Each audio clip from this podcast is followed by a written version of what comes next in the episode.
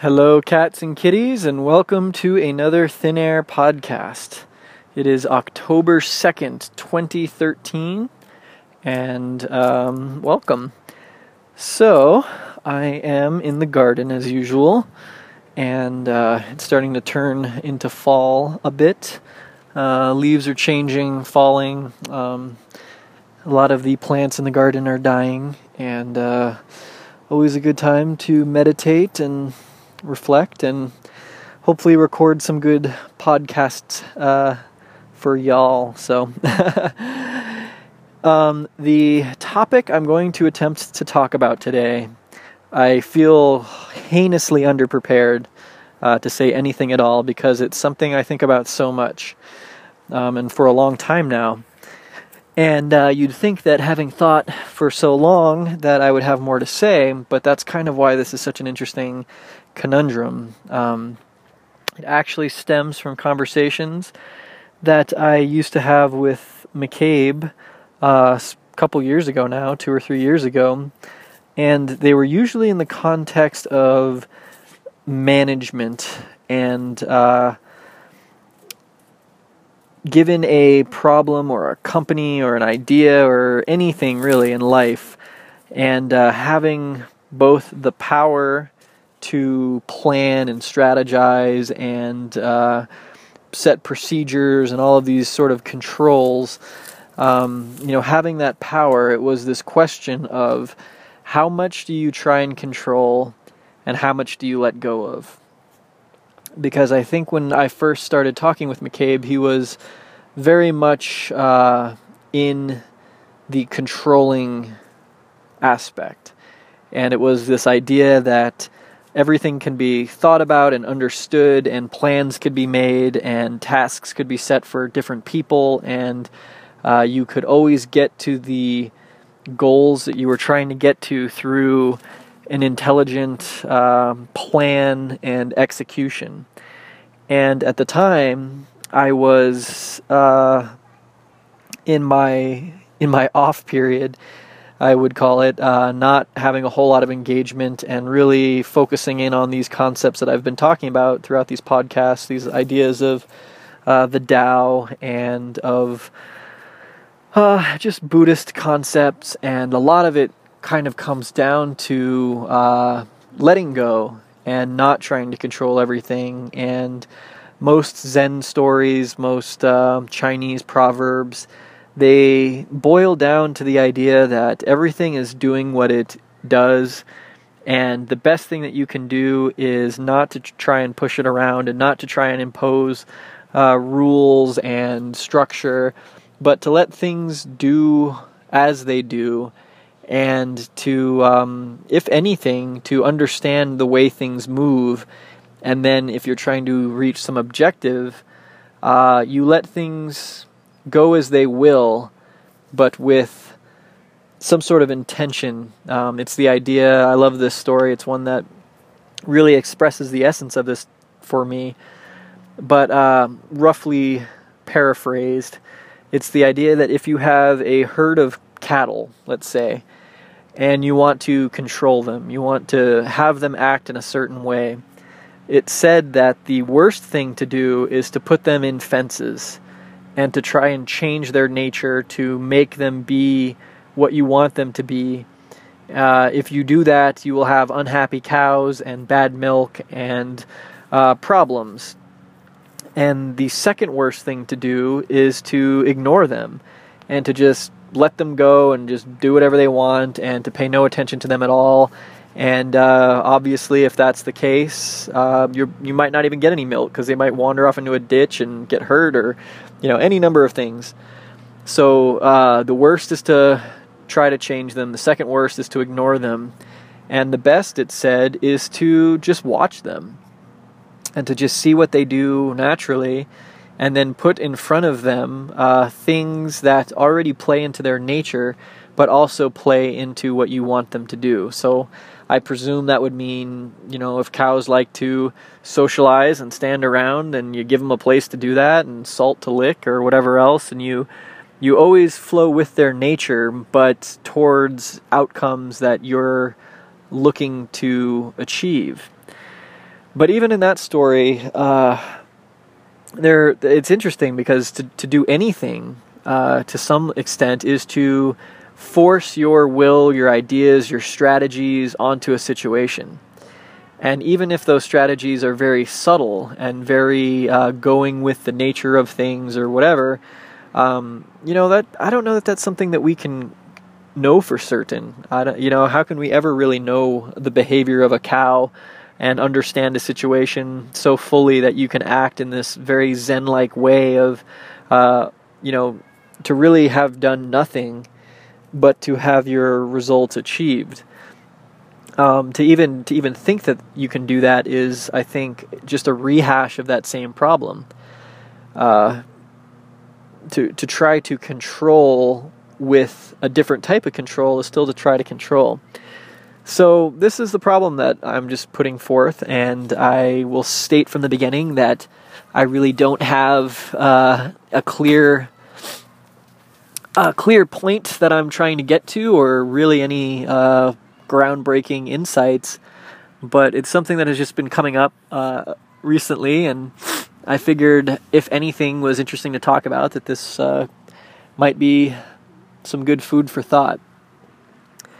So uh, let's see. Uh, the reason why this has been coming up in my thinking is, for obvious reasons, I would suppose, is you know, in going through life, there's there's constantly uh, these objectives that we're trying to get to, whatever that might be, whether it's uh, running a company and trying to do something, or just trying to make it through your daily existence. Uh, but regardless of what we're doing, we're always in this situation where uh, I think this question is very pertinent. Pertinent, um, and it it really ties back again to all the things that we've been talking about, and Taoism. Uh, you know, in its essence, is really this idea of letting go uh, almost completely, it seems, on some levels. But that is uh, not always effective, I guess. I mean, I, I, I feel like I have practiced that type of mentality for a, a long time, and it always gets you somewhere. And uh, this is where you know this question, like I said, is it's really hard to even think about. Um, because as, as I think through it now, I'm thinking about uh, past situations where rather than imposing my will or trying to, to change people to do what I wanted them to do or to really make a stink about things, you know, I just sort of let process processes unfold. And uh, I mean, I, fu- I fundamentally believe that that is a, you know, as valid a way of doing things as anything. Uh, so I, it's not so much that I feel that that path is unsuccessful. It just is what it is, and it, it still leads to these interesting questions where you see events that had had occurred that at the time you had opinions and ideas and things that you would have done differently, and to just let let the people around you go, to just let everything kind of go. Uh, it gets back, I guess, to some of the other conversations, the other podcasts, uh, dealing with ideas like choices um, in a pretty big way where you you know a choice is almost a reflection of different outcomes uh, only one ever happened but you can very easily think of other things that could have happened and in so doing kind of impose this idea of choices.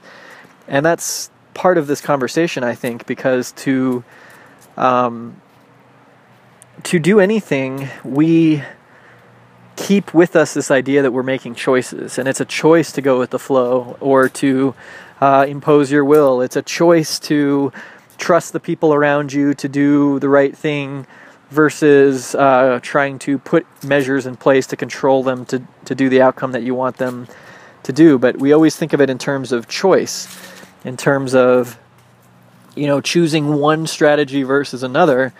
And like I've talked about, I still just am not convinced uh, that that is the nature of things. You know, the real fundamental nature of things is these, you know, this constant series of choices, and instead this, you know, flowing of action. But it's it's such a brain twister, an absolute brain twister, because to even have this conversation and bring up these points that I'm bringing up, I mean, it, it falls right into that trap of, you know, what do you do? You know, do you let people do this? Do you let people do that? Do you uh, push things around or do you let it go? And I'm posing it in terms of choices. And uh, I just don't think there's any way around that. So please forgive me. Uh, and I guess if anything, just just join me in experiencing how how strange the whole thing is. But uh, I'll get back to this this topic, I guess, and see if there's any more insight that can be dug out of it, because I think it is it is at the heart of the question of life. I think you know, it's that question of it, faced with these ideas and faced with this whole world of movement and sights and sounds and people and ideas and opinions and uh, different ways of thinking about things. Uh, really this this whole thing could be reduced down to that essential question of what is moving us, what is motivating us, and uh, it it almost borderlines on you know the ancient uh, conversations and dialogues about free will and whether or not we actually have free will. Um, I'm just sort of realizing that my my whole spiel about choices, in a sense uh, is that same that same conversation. You know, if we don't have a choice, does that mean that we are uh, without free will? I mean, does does will really boil down to choosing? I would say that our culture tells us that that is the essential element of free will. I, am still not convinced, nor do I feel that we are just autonomous uh, you know, mechanical machines just sort of plunking through this uh, thermodynamic uh, equation. Although on paper, that seems to account for for a lot of things. How much do you try to control, and how much do you let go of? What's interesting is that the way the problem is phrased, which is usually the way that it's talked about with McCabe and I, it's interesting because the first one is a try. You know, it's how much do you try to control, and trial. You know, it uh, almost suggests exactly that that it is uh, some some manner of effort. It is some. Uh, yeah, it is. It is a expenditure of energy towards something to try to do something. So, how much do you try versus how much do you let go? and letting go uh, it's not like a trying. It's just you do it. You just let go. And you stop your incessant uh, meddling and uh, planning and strategizing. And it's it's it's almost the inaction. So in a sense the question boils down to something that I've already talked about which is this sort of how you know why do anything at all type of problem I guess because if I guess if you're to do anything, uh, you've already begun the process of trying. I, I don't know. Uh, you know, people who are who are highly skilled musicians or artists or insert anything here, race car drivers, whatever it might be. Uh, the most skilled people are almost these Zen characters in that they they seem to do what they do without effort. And that is really the quintessential Zen character is that it's purely spontaneous. There's no thought related to it. Uh, there's no need for structure and strategy and planning. It just happens. And it happens of itself and in this sort of pure way. And you can you can see it when you hear a talented uh, or you know watch a talented musician play, you can kind of see this effortlessness. I don't know if they would agree that it's completely effortless, but uh, I'm trying to think now of of experiences that I've had in my life where I was so in tune with what I was doing that it wasn't even a matter of doing it; it was just happening, and. Uh, what comes to mind, I think, first and foremost, are sort of like uh, mushroom experiences or some of those experiences of cosmic consciousness or whatever you want to call it, where you just feel fully and wholly that what you are doing is what the entire universe is doing, and there is no problem to it. Uh, I wish I had better stories of you know deftly mountain biking down a trail or you know whatever. I guess I guess there's some sense of that, you know, snowboarding or something, and just being totally present in the moment, and just going with it, and just just cruising along without that real thought is sort of this uh, Zen uh, essence that that is talked about. It's uh, it's it's been called swimming headless, uh, which is an interesting an interesting phrase and image to to bring forth. But but the question, I guess, boils down to how much of this is purely. Uh, it's funny. It's almost the intellect trying to defeat the intellect with intellect. I mean, to get anything out of these types of ideas requires thinking about them. Uh, my my uh, friend recently texted me this great quote that I think was in Huffington Post, where um, a Zen master was being asked about the translation of Buddhist texts into English. All of these Japanese and I, I suppose uh, Japanese Zen texts were in the process of being translated, and this Zen master said, uh, "What a waste of time! You know, the the sound of the rain needs no translation." And I thought about that for a second, and uh, my reply back to my friend was kind of this snarky sort of Zen game of like one-upsmanship of, you know, it's funny that the master even had to say that.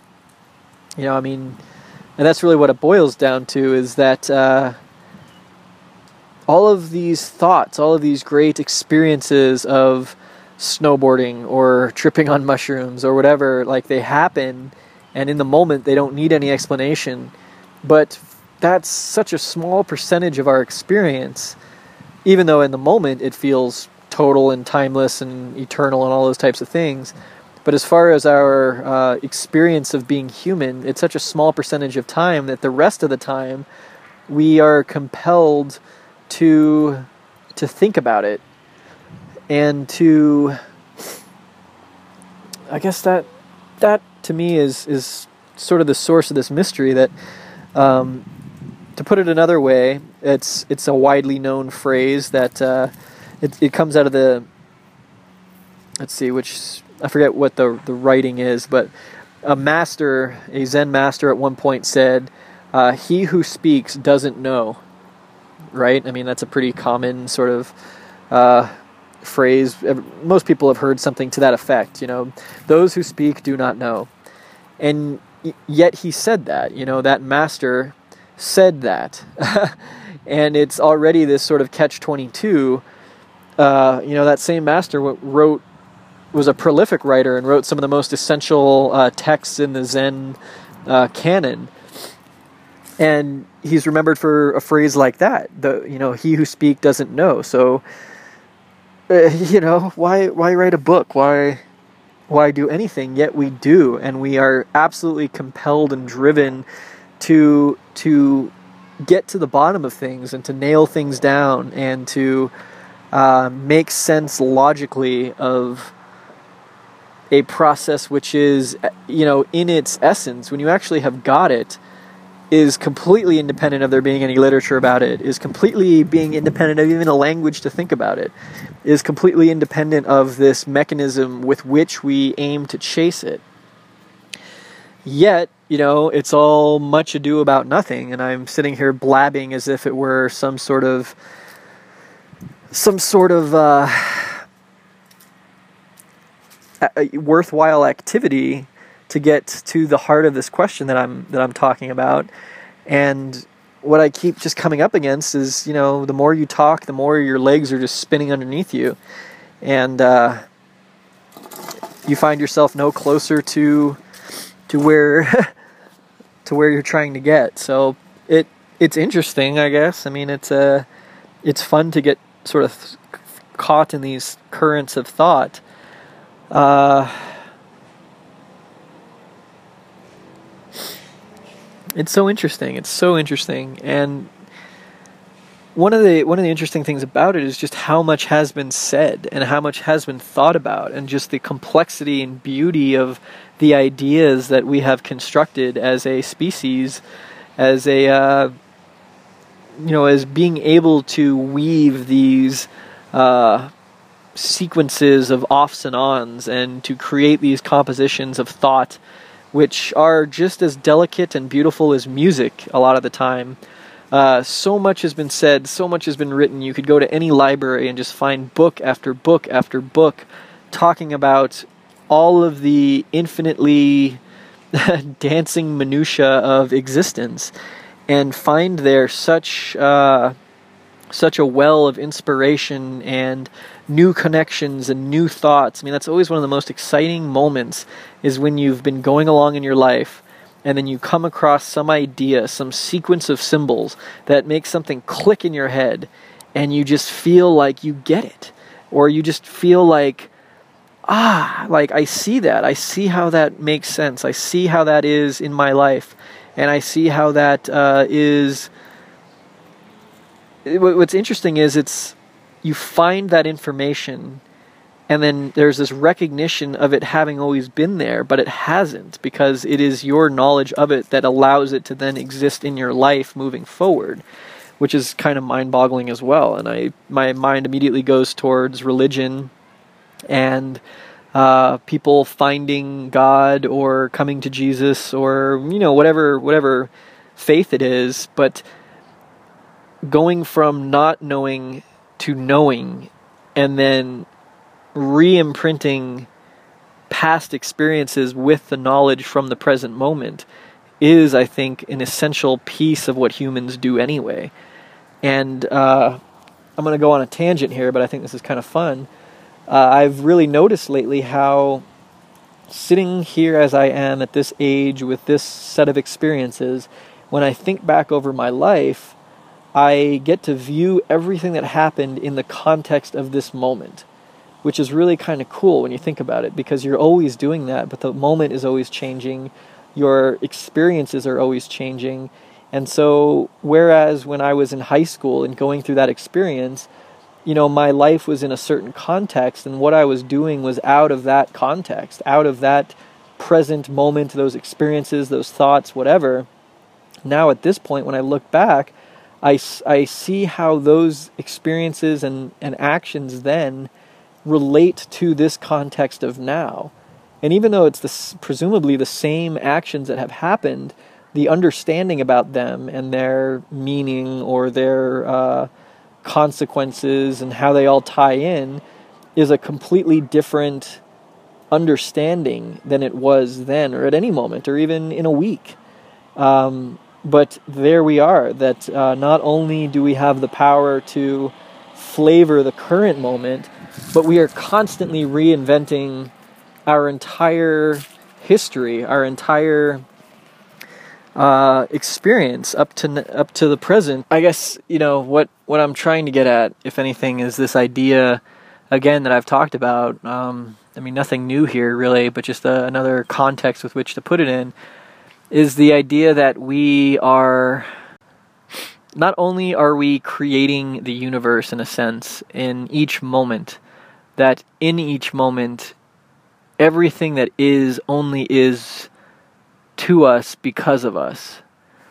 If that makes sense. So to sit in any given place and to look and see something, uh, that sight, that uh, thing, if you want to call it that, that that doing, that whatever it is happening, is only happening in relation to you experiencing it, which is a cool thought. And what I'm getting at now is this idea of how the information that we pick up and these new thoughts that come in and uh, flavor the way that our our mind thinks and interprets things uh, has this transformative power that goes beyond um, this sort of superficial, uh, experiential aspect, which I think is an essential one. I mean, not only are we, you know, I'm sitting here and I'm looking at this tree, and maybe yesterday I read in the newspaper this new thing I had never heard about trees, about how, you know, the root structure is in proportion to whatever. And so now when I regard this tree, I have with me in my thinking about it this new element of of thought. And in so creating it by seeing and thinking about it, uh, it is a product of my understanding, my my entire life's experiences up to this moment is what is creating this present moment. And not only that, but with each passing moment comes a reinterpretation of everything. A reinterpretation not only of the present, but also of our past that we carry with us, which can only be experienced in the present. So that's, I guess, what I'm getting at here is that we have this idea of a past that is behind us, interestingly enough. And it is a certain way, it is something that happened, and we are just now at the cusp of this, you know, ever breaking moment. But if you think about how the past can only ever be regarded in the moment as a reflective action that is happening right now, that that same aspect of our creativity of you know learning something new about this tree changes the way that I experience everything, including my analysis of the past. So that when I think about past experiences with trees, I now have this new piece of information that is changing what that was uh, a day before I learned it. And, you know, to take this a step deeper, I guess, to really kind of show this, is that you can know nothing about Buddhism, or you can know nothing about Christianity. You can know only what your experiences have taught you uh, and be that person in that moment and in that moment before learning or you know learning is almost this word that seems like there is this real thing there to uh, absorb but before knowing i guess before having any contact or exposure to an idea it is it is absolutely fundamentally absent from existence as far as you are concerned because again, I really I, I I feel and have felt this notion that the universe as you understand it, and there's no one else that you can have an understanding of except for yourself. That universe is completely a product of your experience with it. So even if you've read books talking about other people's ideas of it, those things are now being brought into whatever reality whatever you could put your finger on and say this is reality is essentially your reality and so, to get back to this kind of line of thought, you know, before you've learned some deep secret mystery about Jesus and his relationship to you, that fundamentally does not exist in the universe as far as you're concerned. Which, you know, I say that it, it's not like a, a belittling type statement. I mean, it is the the bottom line is that that does not exist. And the experience is what it is. And then this new piece of information comes. You learn this relationship that you have with christ where you learn this uh, nature of the buddha being present in all things and whatever it is. You learn the proportion of a tree's root structure. It doesn't matter. Uh, moving forward from that point and it's not even about moving forward or backwards or like on this timeline. It's just when when these new things come to us they fundamentally recreate the universe. And i think about the, the idea of reincarnation and i think that almost is it. Every time you you have a new thought you are reborn. You are recreating the universe. You are reincarnated uh, reincreated you know? Um, so that it, it said, I think it's like a passage from James Joyce or something, where the man who enters the train and sits down to read the paper is not the man that stepped off of the platform uh, a minute ago. And it's that exact idea that uh, in every new glance at something, in every new reading of something, or hearing of something, or whatever, you are and the universe in turn is absolutely 100% recreated. It is new, it is different, it is uh, ever changing in that aspect. And the way that this ties back to the last uh, ramble that I was on about this sort of, you know, the Zen master talking about, you know, the, the non need for writing and talking about these things is uh, so crazily interesting uh, you know, without without discovering that information, the the capacity for that world to change into the flavor that he prefers uh, is is lost. Yet, what he's talking about is this thing that can't be talked about, and that is it's like a game that we're constantly playing with ourselves that we have to play and is worth playing. That uh, it's not a problem that there is this huge problem, this huge, uh, you know, it almost boils down to self reference, this self referential problem that exists everywhere in our thinking, in our experience, in our uh, systems, in our languages, in anything. That the it is fundamentally impossible for anything to, to, to truly know thyself, to explain thyself, to, uh, to catch and hold on to uh, everything as it is. Whew, man, my head hurts like a fried egg. Uh, I am ramble-o-matic. You know, part of this is a recent conversation with a friend uh, where we did talk about this sort of pursuit of knowledge, and that's something that has, it you know, in the past for me been this sort of insatiable driving force. This idea that, man, look at all this information and look at how my world continually keeps changing as I discover these new things and read this new book. And man, how do people not know this? And wow, like it's out there. It's just a matter of finding it or thinking it and writing it down and uh, you know libraries just grow by osmosis. You know people read the books that are there and have new thoughts that are spin-offs of the thoughts that were already there. And it's this sort of compounding fractalization of of you know these seeds of of thought that were you know started from the beginning. You know the first thoughts of yes and no crystallized into the good and bad and changed into the you know it's this like fracture fracturing fracturing fracturing and with each new split you get this whole new myriad of patterns and relationships and uh, depth and um, you know you can find such satisfaction there logically.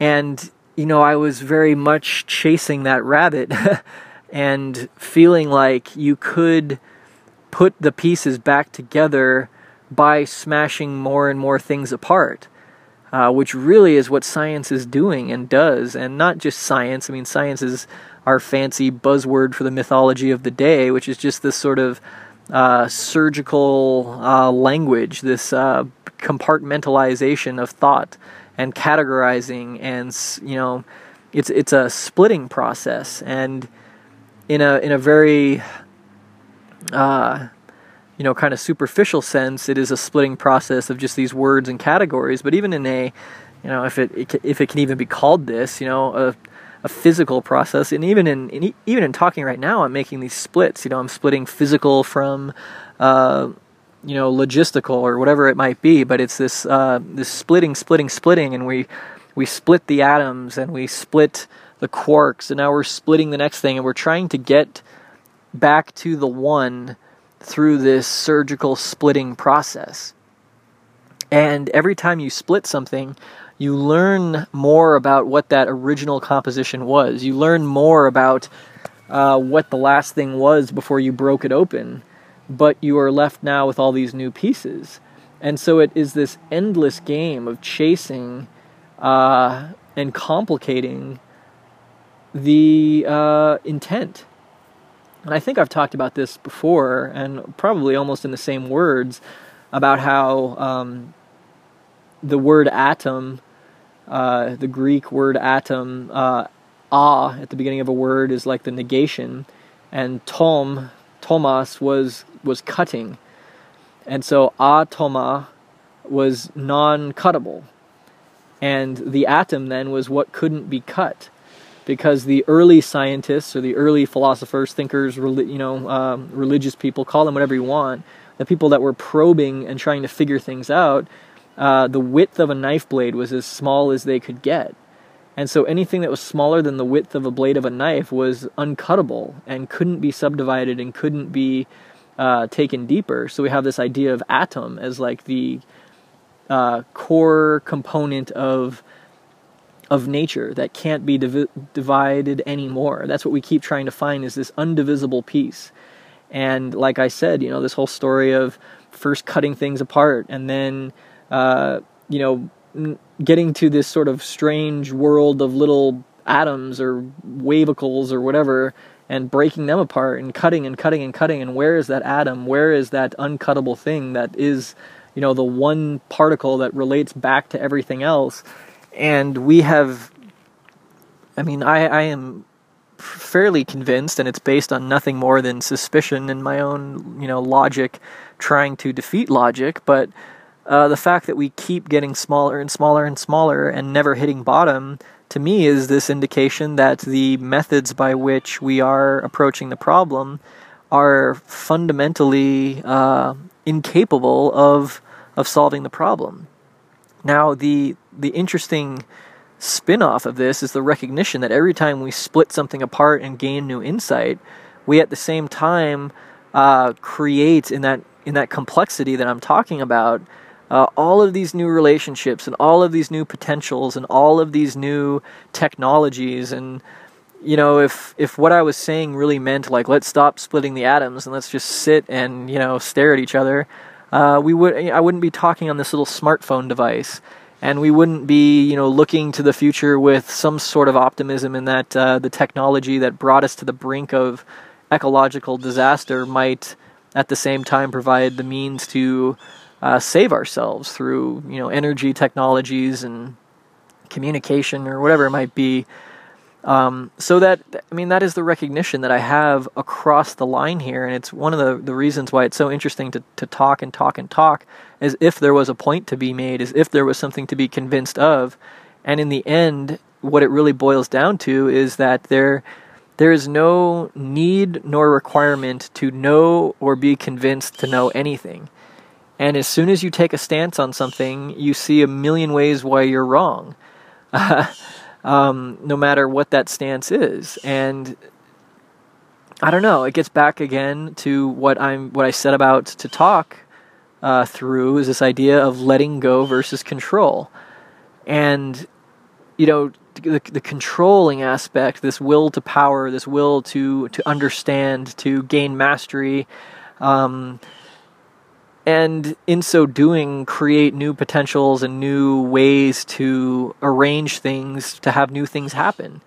Um, but that that controlling aspect of uh, you know putting circuits in silicon and uh, orchestrating teams to build products and um, you know arranging civilizations and societies in in specialized ways to function as a as a whole you know that controlling aspect is the counterpart to this uh, to this zen of letting go and to experiencing it without feeling like you have to control it, and of understanding in a strange sort of way that your understanding is fundamentally and always flawed, and um, that it isn't so much about understanding as it is just about insert any anything there you know? I mean it's it is like this let go it's okay just uh you know, sink back into it and, you know, take a deep breath and feel your body and feel your your life and experience it. And it's these two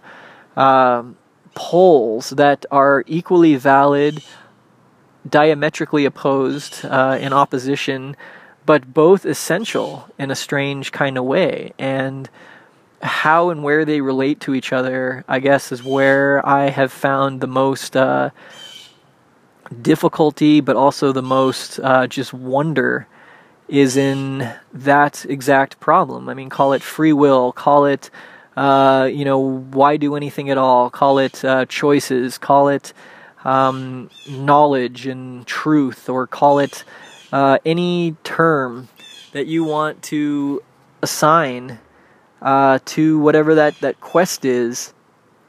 But, um, yeah, it's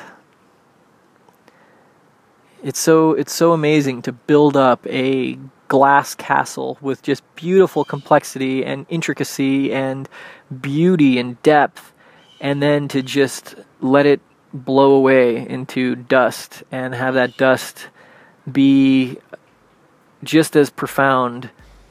So that question of how much do you try to control and how much do you let go of I guess the answer is yes.